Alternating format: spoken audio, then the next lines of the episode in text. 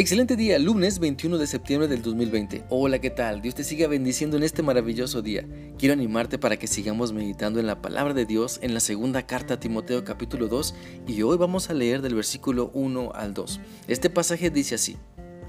Timoteo, hijo mío, saca fuerza del generoso amor que Dios nos da por medio de Cristo Jesús.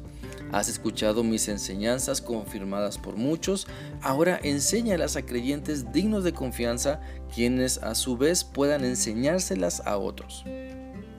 A través de este pasaje Dios nos anima, ¿sabes? Dios nos anima a ser esforzados, a no desanimarnos ante la adversidad, a sacar fuerzas con respecto a enseñar, a no caer en desobediencia, sino mostrar que nuestra relación con Cristo nos puede llenar de valor y esfuerzo para seguir enseñando con el ejemplo la palabra de Dios, lo que la palabra de Dios nos está mostrando.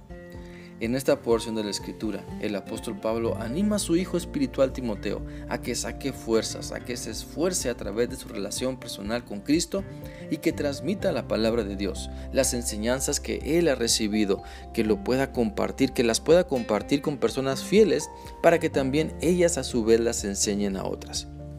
Vemos entonces aquí un modelo que Dios nos da, el cual debemos seguir para la enseñanza de la palabra de Dios, para que esta enseñanza continúe, para poder impactar con la verdad de Dios a nuestra sociedad que tanto necesita de Él.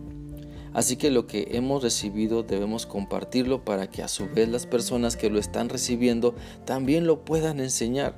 Y así es como la palabra de Dios avanza, transmitiéndose de persona a persona.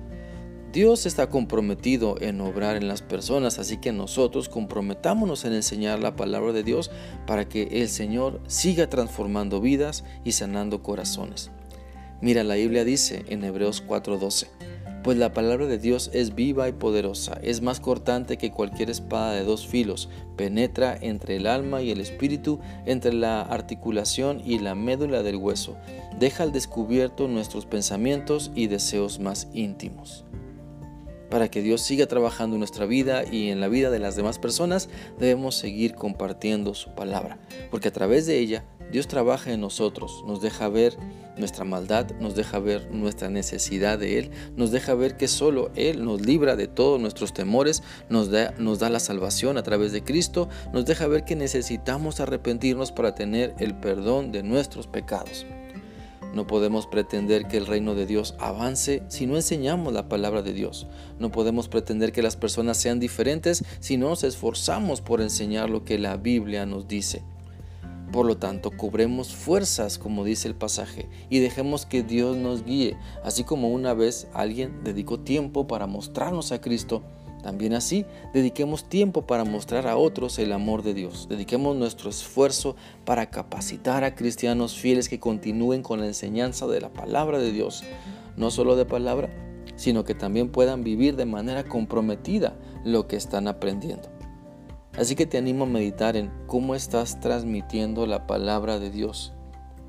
¿Realmente es un compromiso de tu parte preparar a otras personas fieles que continúen buscando con pasión a Cristo? Te invito para que busques a Dios y entonces puedas comprometerte con Él a enseñar su palabra de manera fiel, de manera que tus discípulos sigan viviendo y enseñando la palabra de Dios que tanta falta hace en una sociedad que cada vez más le da la espalda a Cristo. Es un reto, es un desafío que tenemos por delante. Así que seamos fieles entonces en enseñar lo que la Biblia dice, cobremos fuerzas, pongamos dedicación, animémonos a enseñar porque es el ministerio que Dios, al cual Dios nos ha encomendado a, a todo cristiano. Y sabes, podemos iniciar en casa. Espero que esta reflexión sea útil para ti y que permitas que la palabra de Dios llegue a lo más profundo de tu ser para que puedas ponerla en práctica. Que sigas teniendo un bendecido día lunes, que Dios te guarde. Hasta mañana.